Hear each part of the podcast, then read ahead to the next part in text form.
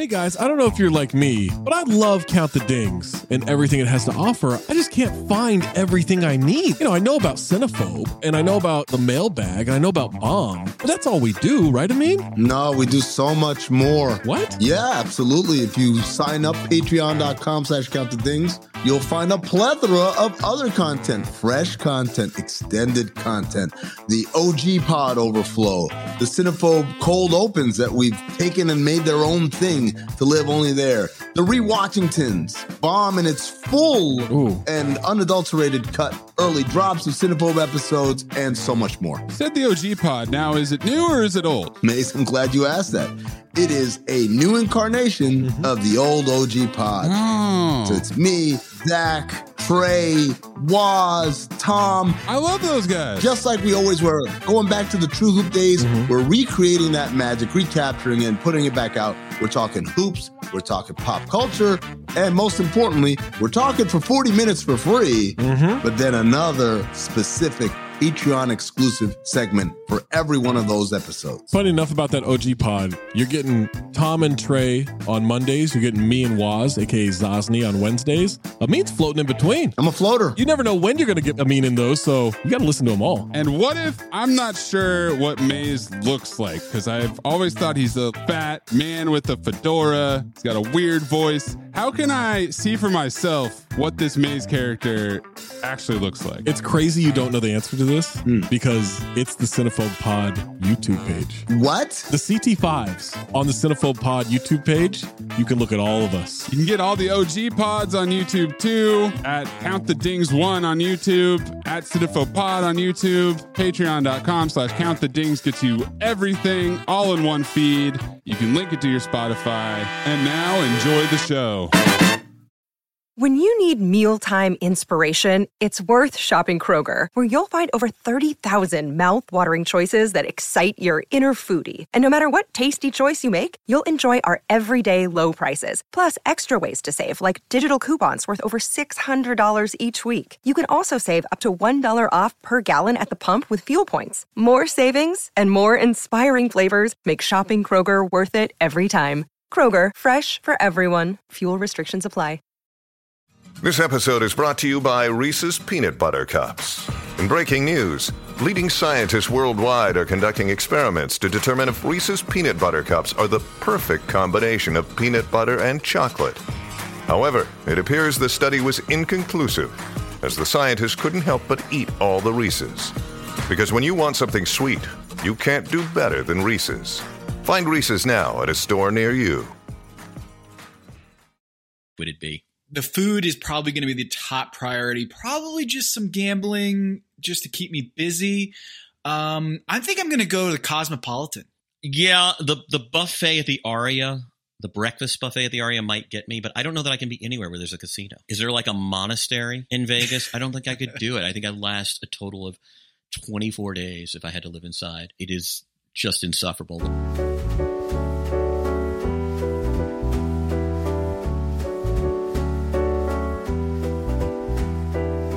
This is Pack Your Knives. I'm Kevin Arnovitz. And I'm Tom Haberstroh. Tom, we're kind of getting down to it. I mean, this is where uh, this this is crunch time. This is this is six chefs. This is you can fit them around a table. This is you can't screw up. This is you can't outrun the bear much any longer, or you can't run out the other guy. The bear is going to catch you. So we start in bed. Uh, Yeah. all great meals start. Yeah, Kevin, uh, I just want to right off the bat here. Are they all sleeping in the same room? Did you notice that in this episode? This is a note I have. What are they doing to these people? Why are there six rooms? Why does this look like the scene when Vincent D'Onofrio is going to get like like hazed in Full Metal Jacket, and they're all sitting there and like in, like why are they crowded together like that? It's a large house. what happened? I want to find this out because it's I was is- disturbing. I, can't think about. I can't. They're in a hospital. They're, th- this. Uh, this. This I cannot stand for is six grown adults sleeping on cots in the same room. It sounds like hell. And you know we we've we've gone through the gamut on sleep science and sleep studying and all that stuff for for our jobs, and I have a hard enough time sleeping with someone else in the same room, much less five strangers, not five strangers, but Five of my friends, I don't want to do any of that. Well, and to say nothing, if I want the room to be 65 degrees, and if any of them have a problem with it, I'm out like right off the bat. So there's that. Yeah, it, it seems like clear violation of Eighth Amendment, cruel and unusual, pun- un- cruel and unusual punishment. Um, it gave me the willies. It was further evidence I could never be on one of these shows because that in and of itself would render me insane, and I, I just would act out, and I don't know. Like, do you think the lease ran out on their house that they went they were at, and they had to switch venues? I don't know. I mean, it's like, is there a flooding in another room? Is it like they just want to kind of create the conditions for conflict? And this is one way to do it. It looked gross.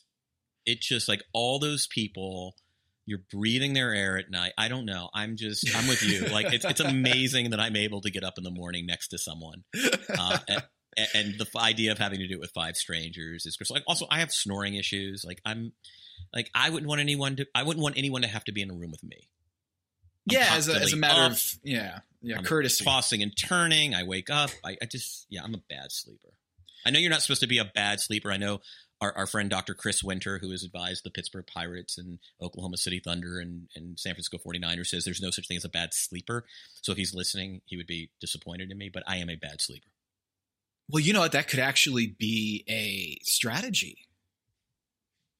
If you're loud but you're sleeping soundly, then you know what? No one else is getting any damn Z's. No, I'm loud and not sleeping soundly. Um, Oh, th- th- this is oh. this is a cross active pair. So, um, the other thing, I- so it, it was breakfast in bed Yes. is something I also have a problem. I don't like food in my bedroom. I have a lot of rules. I realize that, and I've, I've come to just appreciate that I'm a guy with a lot of rules. I got a lot, kind of a Larry David, like sort of complex here, but but I don't want food in my bedroom. I never want food in my. I will never accept breakfast in bed. If I'm doing room service, I'm getting over there, over toward the uh, the table or whatever. Don't food in bed. Ah, no. yeah. Is it the No. crumbs? Is it the is it like a smeared ketchup? Like what is it that um that just rankles you the idea of breakfast in bed? I just need my bed to be like a Downy commercial. You know, just like the beautiful flowing whites, the the faint smell of citrus and bleach. Like there's just something I don't want any sensory shit like it, getting into my bedroom space. Mm-hmm. And yeah, like like eh, when you said what you just said, like like the idea that there would be a condiment on the on the on the sheets or or a crumb just kind of gives me the willies. It, it, it just made you recoil, didn't it? Yeah. Yeah, it did. The minute you said it, it was like, ugh. Yeah. Like, yeah. So dollop of breakfast, maple syrup, like whatever it is. No.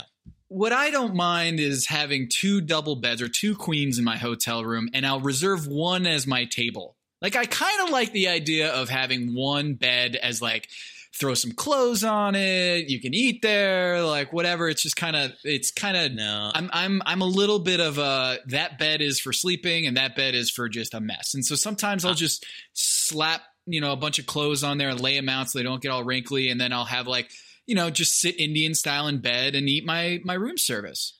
you know, I'm I I don't like the second bed if I'm alone because it's the broken windows theory. Then all of a sudden that bed becomes, as you say, like a desk and a me and a dining room table, and the next thing you know, it's a bed with it. It it it, it, it, it enables bad habits. Oh. I mean, I'm so I'm just fussy. I mean, I, I'm no fun to live with. Seriously, Eric's a Eric's a, a saint for doing it, but yeah, I don't like that second bed. Do you like breakfast? Like, do you like breakfast food or room service? Like, are you a fan of that, or are you a fan of you got to Yeah. get out of your room and get the day started? I, I kind of like one of the things I like about those Kimpton hotels. is I do like to kind of go downstairs and get my coffee. Don't get me wrong; like I like to have the pod in the room, but I do like to sort of, you know, kind of get going.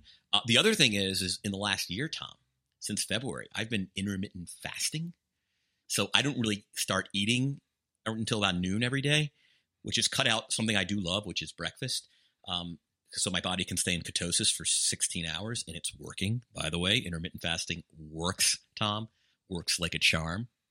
Hmm. So I have sort of divested myself of breakfast. So this episode just totally is antithetical to everything you believe in. Breakfast in bed. First of all, the food being in bed just Right. just it antagonizes everything in your every bone in your body. Then the idea, the concept of breakfast.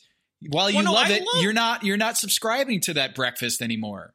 Well, no, I, I just need to start eating dinner at four, and then I could just have breakfast at eight. You know, that would be, that's really what I have to do. Is just you know sort of have just eat dinner like a ninety-one year old person who lives in Fort Walton Beach, Florida, and just kind of have dinner at five thirty, up at the table at six fifteen. Now I can have breakfast at ten fifteen. It's fantastic. Wait, breakfast at ten fifteen p.m.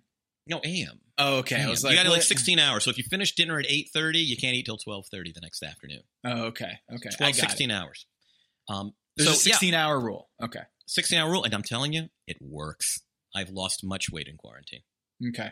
I am. I'm. It, it is. Didn't I- I Oprah never- have a diet like that? Like don't eat after eight o'clock or something like that? Yeah, she's a big don't eat late person, which I think is a generally good rule. Um, it, whether it's in conjunction with the sort of the ketosis thing or not, but yeah, like I just think like like those post game meals we all have when we're, Ah, right- when we're working a yeah. series or doing the games. Like, I mean, there's a reason people in the press room look like people in the press room, and it's just like, yeah, I, I it, it's bad for you, just bad for you. So, uh, quickfire is breakfast in bed, obviously. And what did you think about that quickfire challenge? It seemed it seemed like pretty fitting for Vegas. Yeah, no, no, I think it's a good challenge. Uh, I mean, breakfast. I mean, really, what it is is breakfast. I mean, I- is there any? Or here's the question: Is there any variable introduced in the decision making of these chefs? Like, well, that would be a good breakfast, but not a good breakfast in bed. Yes. So, like, not to make a mess. What, what did you see there? No, it's the temperature.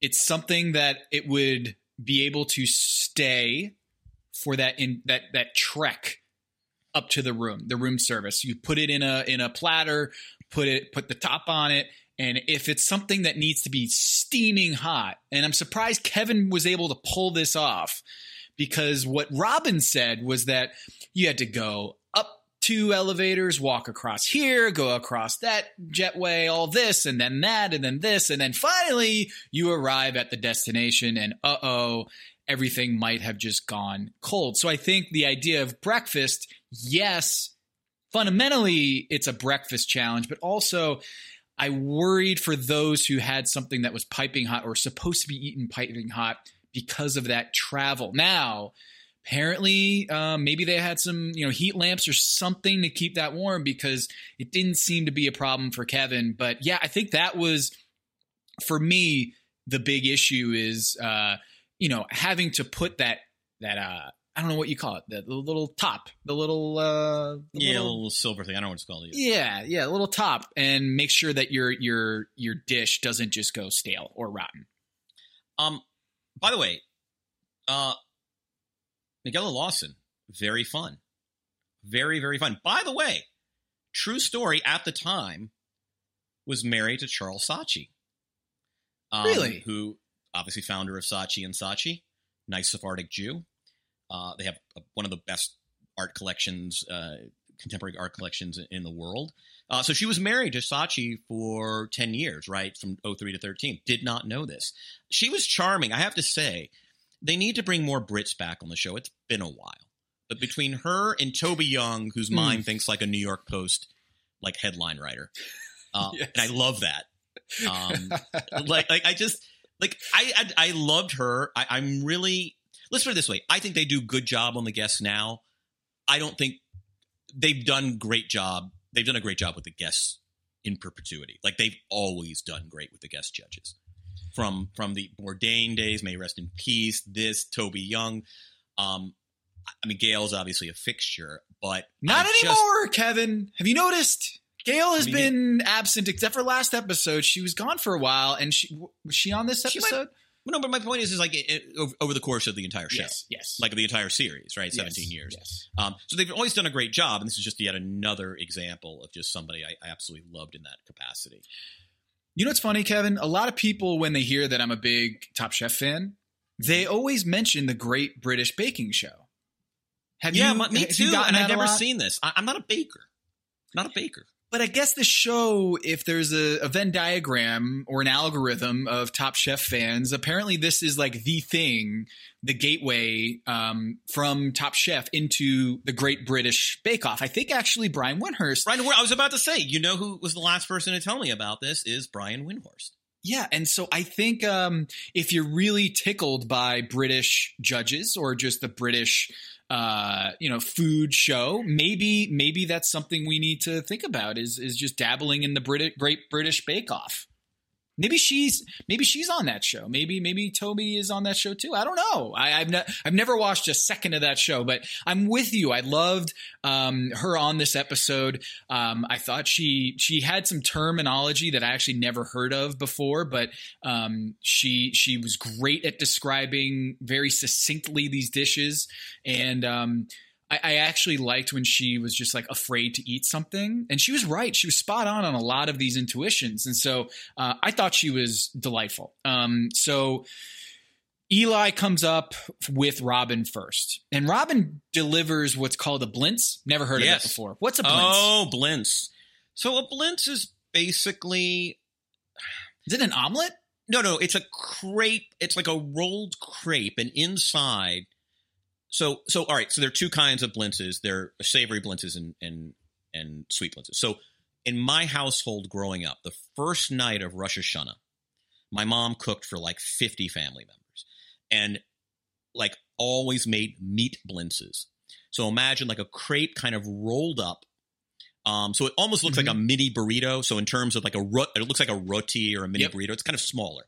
Uh, and then there's like sort of ground beef with onion and, and and just that that was sort of a meat blintz, and that was my mom's signature signature meal first night of Rosh Hashanah for like fucking 40 years. Okay. okay. Now, most blintzes you find on like a, at a Sunday brunch, they have kind of sweet sour cream filling with like fruit. Mm. Okay. And that was very much in the spirit of what Robin was doing. Now, Robin's blintz looks a little different than my mom's blintz, but it is. It's sort of a, a, a sour cream fruit filled rolled crepe, if you will. So that that's what she did, and she didn't do it well, which is no surprise. Yeah, I I didn't hear. Do you like blintzes? Yeah, I mean, what's yeah. not to like? What's not to like? I don't know, but the the sour cream feeling doesn't really jump off the page for me. Yeah, but sour cream has a different place in the Jewish culinary tradition. Okay. Like you'd use it just for like like on fucking nachos. yeah, like we use it on everything, like like cured fish and with fruit and latkes.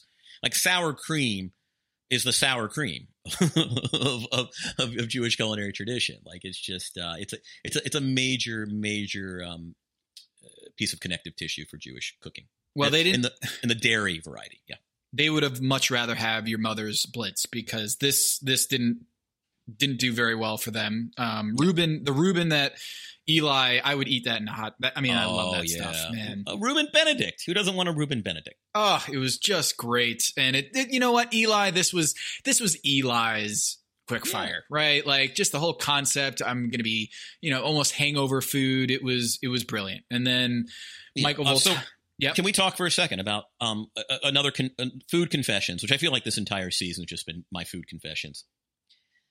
I love Thousand Island Hollandaise as a concept because, Tom, I love processed Thousand Island dressing. you know what I like to do sometimes? Like okay. whenever, like if we're oh, no. road tripping, or I, I, it's very rare that I find myself in these spots just because you know I live in Los Angeles now, and you know I usually go to big cities for travel. I'm not like kind of, I'm not kind of in places where there's like the salad bar. Like when I was growing up, like the salad bar at Shoney's. I don't know if you guys had that. Oh, of course, um, yeah. All right, all right. So like when I go like a, like a pizza parlor where it's like, oh, and you get the free salad bar situation. I love Thousand Island dressing, and like there are times where if I'm ever in a situation where it's just like very basic salad bar, I'm gonna top my iceberg lettuce and those little kind of mass like cherry tomatoes and those carrot shavings, you know, like the very basic of the basic side salad bars, and I'm going to put about three gallons of have Island soup with some uh, leaflets, right? because it, at, at the end of the day, if whenever possible, I want my salad to taste like a burger.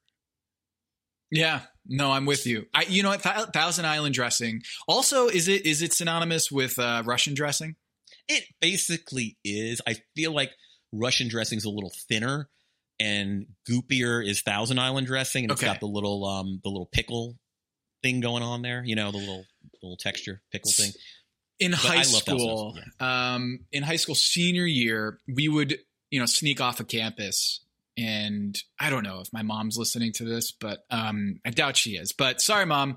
We used to sneak off to off campus and go to the deli. and we would smoke a joint before going to the deli, and we would eat a Philly cheese. We would order from the Khaleesi's Deli um, a Philly cheesesteak with Russian dressing, and it was unfucking believably good. I loved it. It was like every Friday. Um, it was just something to look forward to. And I guess this is second semester senior year, so I, I didn't really care about high school any at that point anymore. And um, it was it was amazing. And the the the Thousand Island Russian dressing aspect of it just made it a hundred times better. It like when I would get Philly cheesesteak later on, I would always like ask, "Do you have any Russian dressing here by chance?" So I'm I'm with you on the Russian dressing, uh, Thousand Island. My thing is though, like if you get an iceberg wedge and you order a wedge, are you going for the blue cheese or are you going with the Thousand Island? I mean, I'm pretty much Thousand Island. Okay, you're Team Thousand Island. I mean, I love blue cheese dressing, and I love blue cheese in general. Um, what I'd like is blue cheese crumble with Thousand Island. That's that's how you that's how you you service both needs. Uh, yeah, so this was good. I mean, Kevin does his steak and eggs. What's not to like? Aged cheddar and green onion with a very soft scrambled egg. By the way, in in keeping with uh, food confessions. I want my scrambled eggs as wet and sloppy Yes. and soupy as possible. I Yes. there's nothing worse than a hard scrambled egg. Uh, yeah. And like every time, every time, the thing about scrambled eggs is like you always have to take it off about a minute or two earlier than you think because it kind of congeals after, like you have to either it keeps remo- cooking. keeps cooking. So anytime that Allison's making uh, scrambled eggs or anyone's making scrambled eggs, I'm in the room. I always just be like, "Oh, that looks good," and they're like, "It hasn't even solidified yet." And I'm like, "Just wait." If you 30 seconds later, it's going to be overdone, and I don't want any part of that. So I'm with you. I want to. I want to. I want a little bit of that, uh, almost like a soup underneath when I It, see has, it. it almost tastes like it looks like it kind of feels like cheesy eggs, even though it isn't. That's kind of Yeah, yeah, and we already talked about how you're you're you're three parts yolk and one part white on these things. Um, Yeah. and makes it a hundred times better. So, yeah, I'm I'm with the the whole egg thing. Kevin did the steak and eggs. Uh, Michael Voltaggio did huevos cubano, um, and you know, Jen shitting on shitting on a single SOS beef. y- all right. She walks into that, or sh- does she know that uh, Nigella is, is the is the host or the judge before she walks in there? Do they know that? Uh, I don't think so. Okay, because when she walks in there, I'm kind of like, don't do the shit on a shingle thing. Don't just just say your dish, and maybe maybe uh, you know they won't put two and two together. But the idea of like, here's a shit on a shingle. Uh, this is Top Chef, and maybe they laugh it off. But I just I didn't want to have that imagery of a, a feces on a on a on a piece of wood. Like that's my thing. Is like even though it tastes really good, I just don't think you need the imagery. Am I am I being too too much of a pansy here?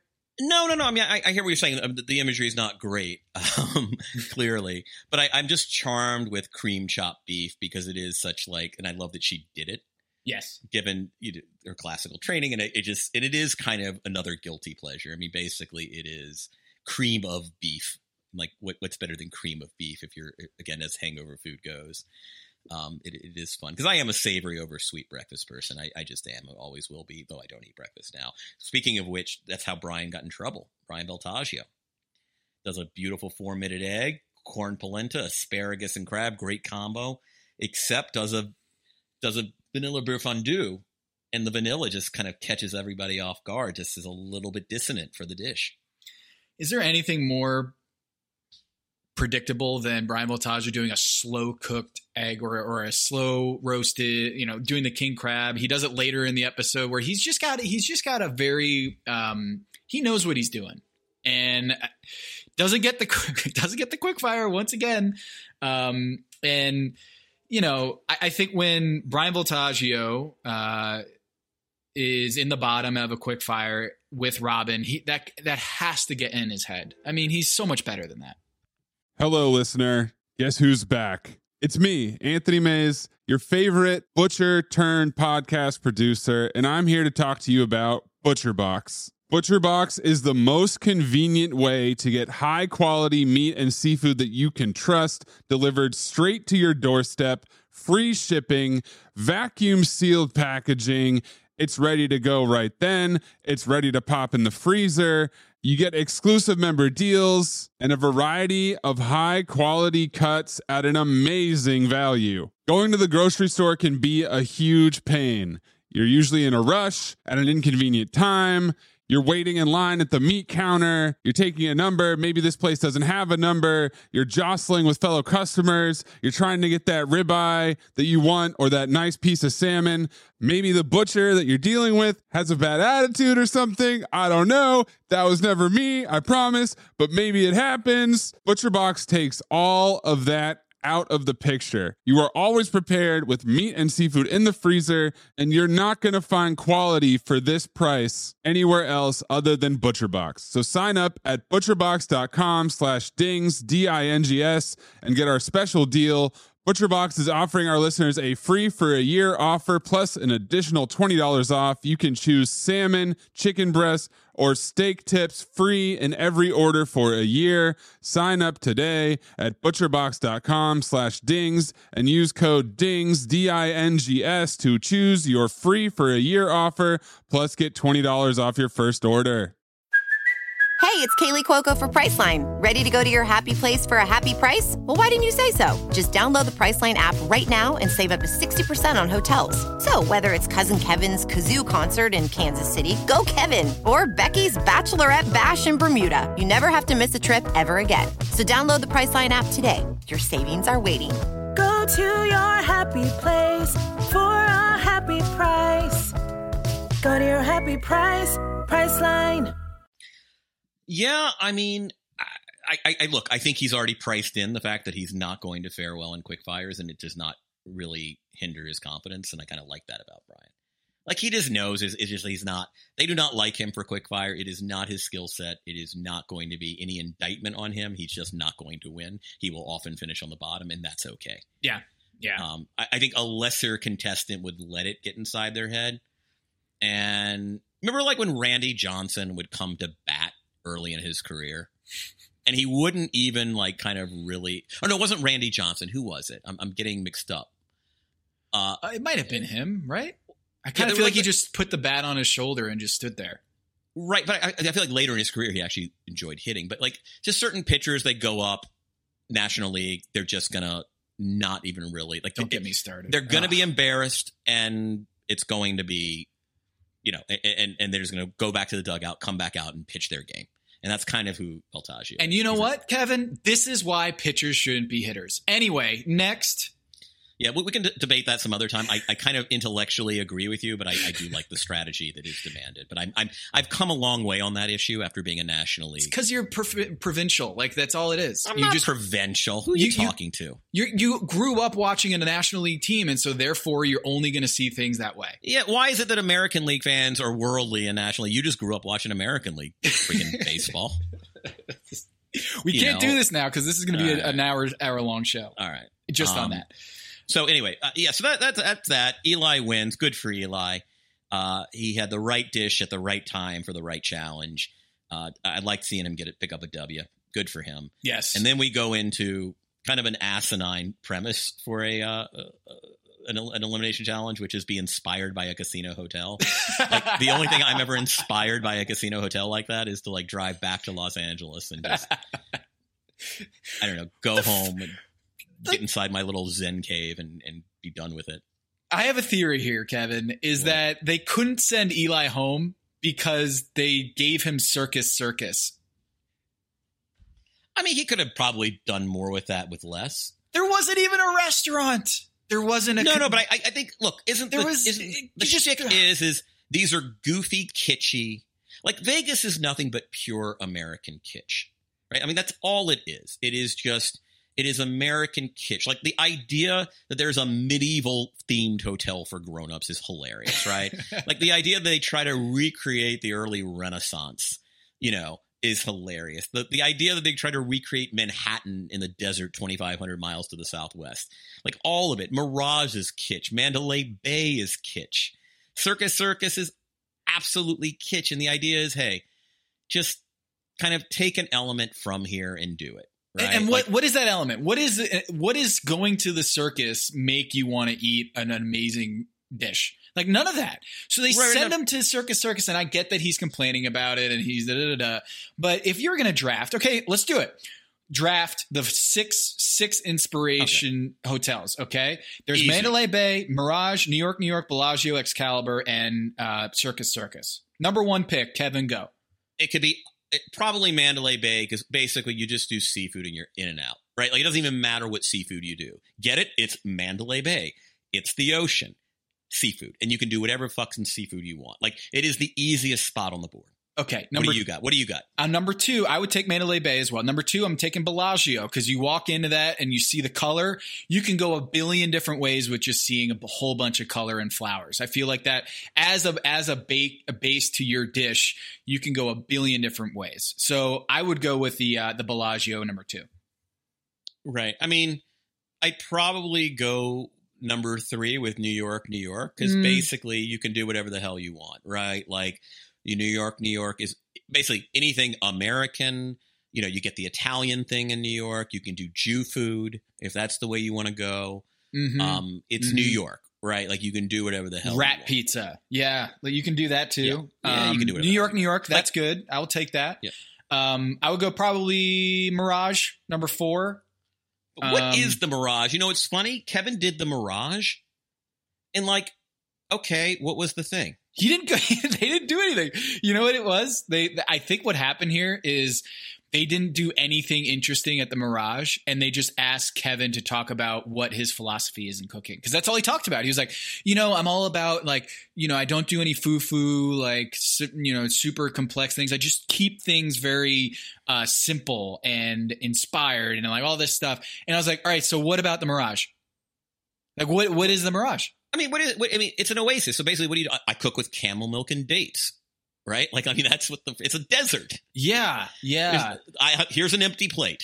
That's I don't know. Mirage, maybe right? you, maybe I mean, maybe you do some crumble that kind of resembles sand, and then maybe a sand little exactly. like You- you, get a little on the Voltaggio. side. You could do one of those like you know. It doesn't doesn't Brian Voltaggio do sand like a coffee sand? Yeah. hasn't he done that on dust like or whatever you do. Yeah, you know, like you that's that's fine. Um, but the But question like- is, question is, Kevin, do you go Ex- Excalibur or Circus Circus with your last? I mean, pick? I think you go Excalibur for this reason. You just get a massive freaking chicken leg or a massive hunk of meat. Now the problem she had is it's for 175 and that's so so if it were just say hey, I'm going to do a dish for the judges, you go get some tomahawk pork chops, right? And it's just like anything that's just like ah, I you Right, know Flintstone sitting there with style. the Yeah. yeah, just you know, it's medieval feast and there's a king sitting there with his big fucking turkey leg, right? Like that's the thing. I mean, the problem is, of course, that you have 175 people, which is what she ran into. And then I guess Circus Circus, but let, let me let me say this about Circus Circus. All you have to do is just have a colorful plate and it would have sufficed. Right? Like like I think the judges totally buy in if it's just like these bright colors kind of and you can do a little Jackson Pollock on the plate, right? Like just just just very bold, almost gratuitous color. And maybe there's a peanut like sauce with a satay or something. Like here's what I would do. yeah, you know, go with the I- peanut. yeah, Go go with a satay with a peanut sauce, right? And I don't know, the satay can have what other give it one other little circusy element. Um well, popcorn or some some yeah, maybe some crunch for, with popcorn. yeah, whatever it is. I mean, I think you, if he had done a satay with peanuts, he's in the clear. Doesn't really do him any favors that he served that in a cup. So he, what he made was a caramel apple and peanut soup with uh, with raspberry froth or something like that. Um, and he served it in a little cup, and it just it it didn't look appetizing. Um, I I. where do you even begin um, with the commentary? Uh, I'll, I I'll mean- save that for later because once once we get to the judges table, I, I, I get I have something I need to say. And then, all right, so he gets that Circus Circus last pick on the board for us as a hotel. I feel for him um, that he didn't have any much much to go with here, and I know everyone ragged on him because oh you're so dramatic, but I get it. I get it. Eli had the worst pick the of of all of them, coming off a quick fire, and he gets the the the the short end of the stick. So whatever. Um, Robin decides to do once again something she's never done before because her brain is moving a million dire- different directions and she has no vision. She doesn't know who she is as a chef and she decides to do something that she has no fucking idea how to execute. So perfect. You've made it this far in the competition and you still haven't learned any of your lessons. So she does the the the uh, the sugar uh, brittle type thing that it resembles the uh, the sculpture, the flowers, um, and you know, I, I the Chihuly sculpture, I get it. That would be an inspiration, but don't do something you've never done before, especially this stage in the game, Kevin. Well, I mean, at the end of the day, if she could just make a freaking panna cotta, she'd be fine. You're right. I mean, I mean, that's the thing. It, it's like I was shocked that she got sent home, given the disaster that was Eli's dish. But I think when you start digging in, it's like at the end of the day, the chef these are these are professional chefs sitting around saying, "We're six weeks out of crowning a champion, or six episodes out of crowning a champion, and this woman can't make a panna cotta." Right? Like, like I think that was sort of what I gathered, you know, from it. And I don't want to jump ahead because I know we'll have a conversation about the elimination table. No, let's just do it here, Kevin. Okay. Let's just do it here. What Like- the fuck? They Yeah, I mean- killed Eli. Every I'd rather eat sawdust. Personally wouldn't want to eat that again. Texturally completely failed. Again again and again and again. Just absolutely eviscerated Eli. And then they send Robin home. If there's ever an example, Kevin, of this dish wasn't judged on its own merits. There was a memory here that there is actually uh, the future. You know, we're whittling it down to only five contestants. Do we really want Robin here? I think this was of any any elimination I've ever seen on Top Chef. I thought this one was emblematic of there was other stuff being considered other than the dish in front of them. Agree or disagree? I, I, agree with you 100%. This was the judges clearly saying, Robin, you have excelled at being slightly less incompetent than a chef who's having a really bad day. And we're not going to stand for it anymore. Because once again, what happened this week? She was slightly less incompetent than a chef having his worst day, which has been her formula for survival in all of these sort of non team challenges which is on the elimination level. And as you said, it's just there's a certain point where outrunning the other guy instead of outrunning the bear becomes patently offensive to those who put time into hosting and producing this show. And as you said, they were going to leave one heartbeat away from a finale, a contestant who, by and large, cannot f- execute some of the basics of professional cooking. And I think that's what happened because I'm with you. This was, I mean, have they ever really said they're never informed by the past? Yes, I feel like I feel like that's one of Tom's great, you know, ethos. Is just like we we judge what's in front of us, and we have a clear memory. We don't walk in, and and I think there are there is some uh, something to the effect of you know subliminal you know uh, biases that like if if Robin's going to give you a dish and then Michael Voltaggio gives you the same dish, you're probably going to side with Michael Voltaggio based on you know the Bayesian like theorem of chances are this is actually going to be a really good dish because it's Michael, right? Robin, I just I think that the judges just got to a point where they realized she is so much uh, below the rest of the competition here. We need to get rid of her. And you know what? Maybe in the idea of like we need to crown the best chef here, um, that's that makes some sense. That that rationale, I, I get it. But in terms of I'm only judging the dish that they served us today, Robin in no way served a worse dish. No, than no, she didn't. But she couldn't execute what Tom. When I tell you, like making panna cotta is basically making Jello pudding, like from the little pouch.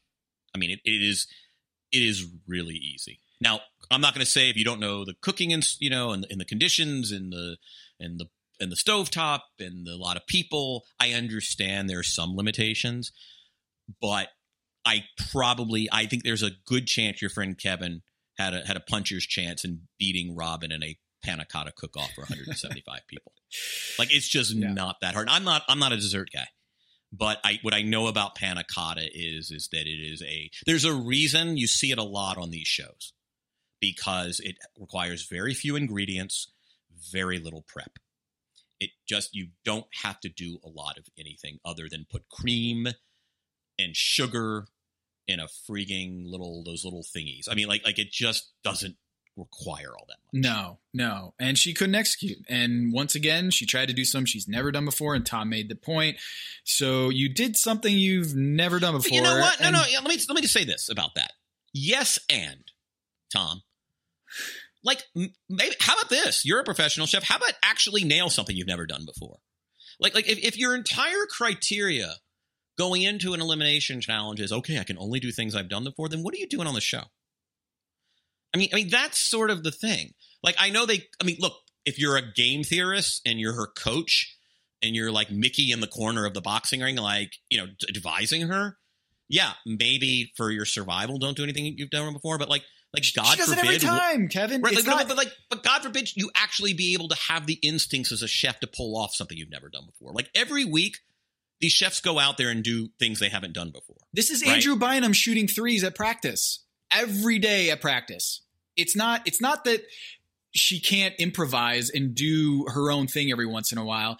It's that she she mindlessly just dizzyingly does something that she does has never done before every single time and she's gotten by. And i'm just saying like i trust andre Iguodala and lebron james and luka doncic to improvise every once in a while and do something that is kind of outside of their comfort zone. That's fine. But still give me the drives to the basket because that's what you do she doesn't drive to the basket she's never doing the thing that she's good at and i don't know What, maybe, wait, maybe- what, what is she good at? And- No, I'm not trying to be rub. snide. Like, I Uh, mean, yeah. what is she good at? I mean, what is she? You know, it's, it's this. Oh, I do home cooking, or I do kind of just comfort cooking. But I haven't seen a lot of comfort food. Mm. Like, I haven't seen. You know, like take Kevin's thing, right? Which is he does that big ve- vegetarian sort of yummy kale mushroomy thing. Like that's comfort food. Like, like to me, Kevin does comfort food. That's not that I don't want to. I don't want to denigrate it. I mean, because that some chefs might take offense to comfort food being this sort of you know distinction from you know, sort of professional food, like uh, or that it can be done without sufficient training or anything. But like, I don't like she doesn't really do anything. But my my point is is that you know at a certain point, the flourishes on the show by these chefs are often things they haven't done before that they nail. Like I don't know, I, I'm a I'm a lousy, I'm just a regular old home cook, right? I'm doing some nice things, I'm proud of myself, and you know what? Once a week, I do something I've never done before, and I get it right. Like that's what's called growing up as a chef, right? Like each week you do something new you've never done before, and you get it right. Um, some weeks you do something you've done before, and you screw it up, and then the next week you do it right. But like she's never done anything she's never done before and done it right. Like the Mm. idea that you should limit yourself to only things you've done means you probably don't belong on the show. Anyway, yeah eh. yeah I mean, I'm getting a little. Well, uh, yes. Now let's spend a little before we go into where where where are they now? Um, let's spend a little bit of time talking about the winners. So Kevin, Michael Voltaggio, Brian Voltaggio getting the top three. Michael wins with the chicken wings, and I was stunned by that because um, I thought chicken wings was a little bit like Mm, Ke- you have my complaints. Michael Voltaggio doing chicken wings. And like, I didn't even think that um, Toby Young actually liked it, like the the blue cheese disc or whatever. My thing was, um, it looked good. It looked, it tasted good, but it, were the other two dishes really that poor that that Michael won with chicken wings? All right, so I have a couple comments. One is the chicken wing is from Buffalo, New York, not NY, NY. Buffalo is much closer to Cleveland. Hell, it's closer to Pittsburgh. Okay, um, Um, it's actually Statue of closer to Liberty is actually not in New York either. Well, I mean that's Staten Island, God, you know, like, but, but, but the thing is, is that yeah, it's Buffalo is a different place. Uh, so I'm not. I don't want to be the well actually guy, but Yeah, it's just well yeah, actually. okay, Like, like it is not. It is decidedly not a New York City food. There's nothing. I mean, Buffalo is in New York, so I guess you know you get that. Uh, I, I think my read was is that cured salmon's. I mean, I know he did beautiful tomato water.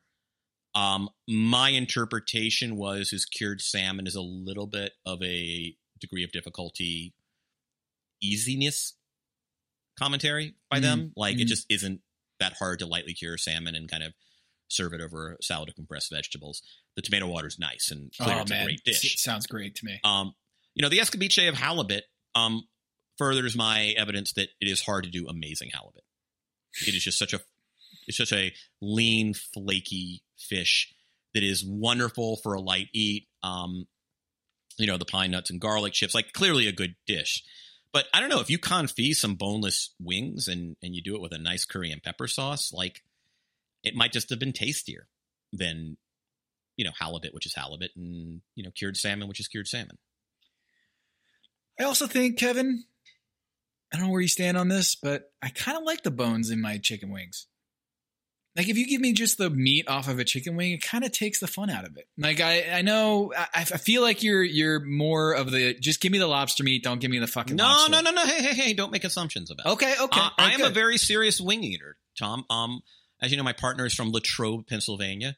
Latrobe is home to Dino's, and Dino's has been ranked one of the best wings in Western Pennsylvania. Ooh. Western Pennsylvania being kind of Buffalo adjacent.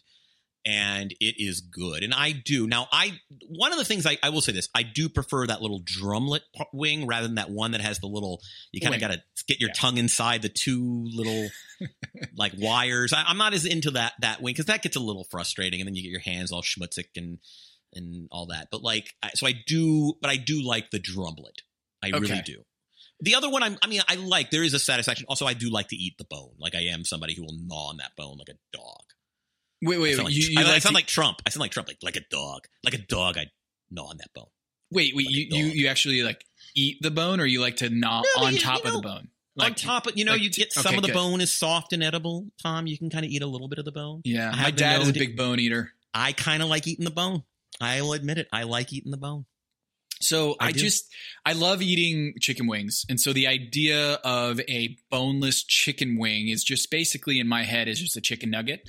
Um, and it offends me a little bit. Is the idea that you take away the bones? Like half of the fun is just being uh, a medieval, um, you know, Neanderthal, just eating a, a caveman eating the chicken wing. So that that also kind of irked me a little bit. Um, but I guess that's that's Michael Voltaggio. So um, he wins. He gets no, sorry, he does win. He gets the bottle of Terlato wine and goes a, a, a prize to Napa um, to tear, tour the the vineyard, which sounds lovely.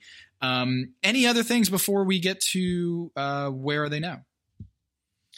Uh, no, just that I'm purely, purely loving Toby Young, um, and his sensibility. He, he, he, like- he- like many people in Las Vegas, he has gambled and lost. And lost. Yes, It- it- I had that no, I just- underlined on here. Yeah.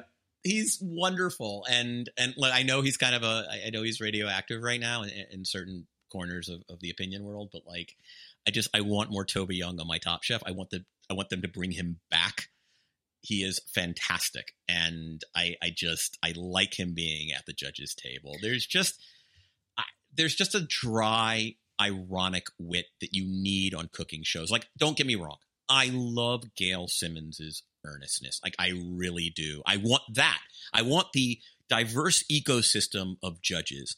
I want the earnest. I want the ironic. I want the sort of uh, the the ambassador of goodwill, and I want the bitchy. Like, I want yeah, you want the Simon I- Cowell I every want- once in a while. Yeah, yeah, yeah. I I just want a full complement of judicial voices, and I love Toby Young. Like he's just hilarious, and uh, he has gambled and lost. and like most people who come to Las Vegas, he has gambled and lost.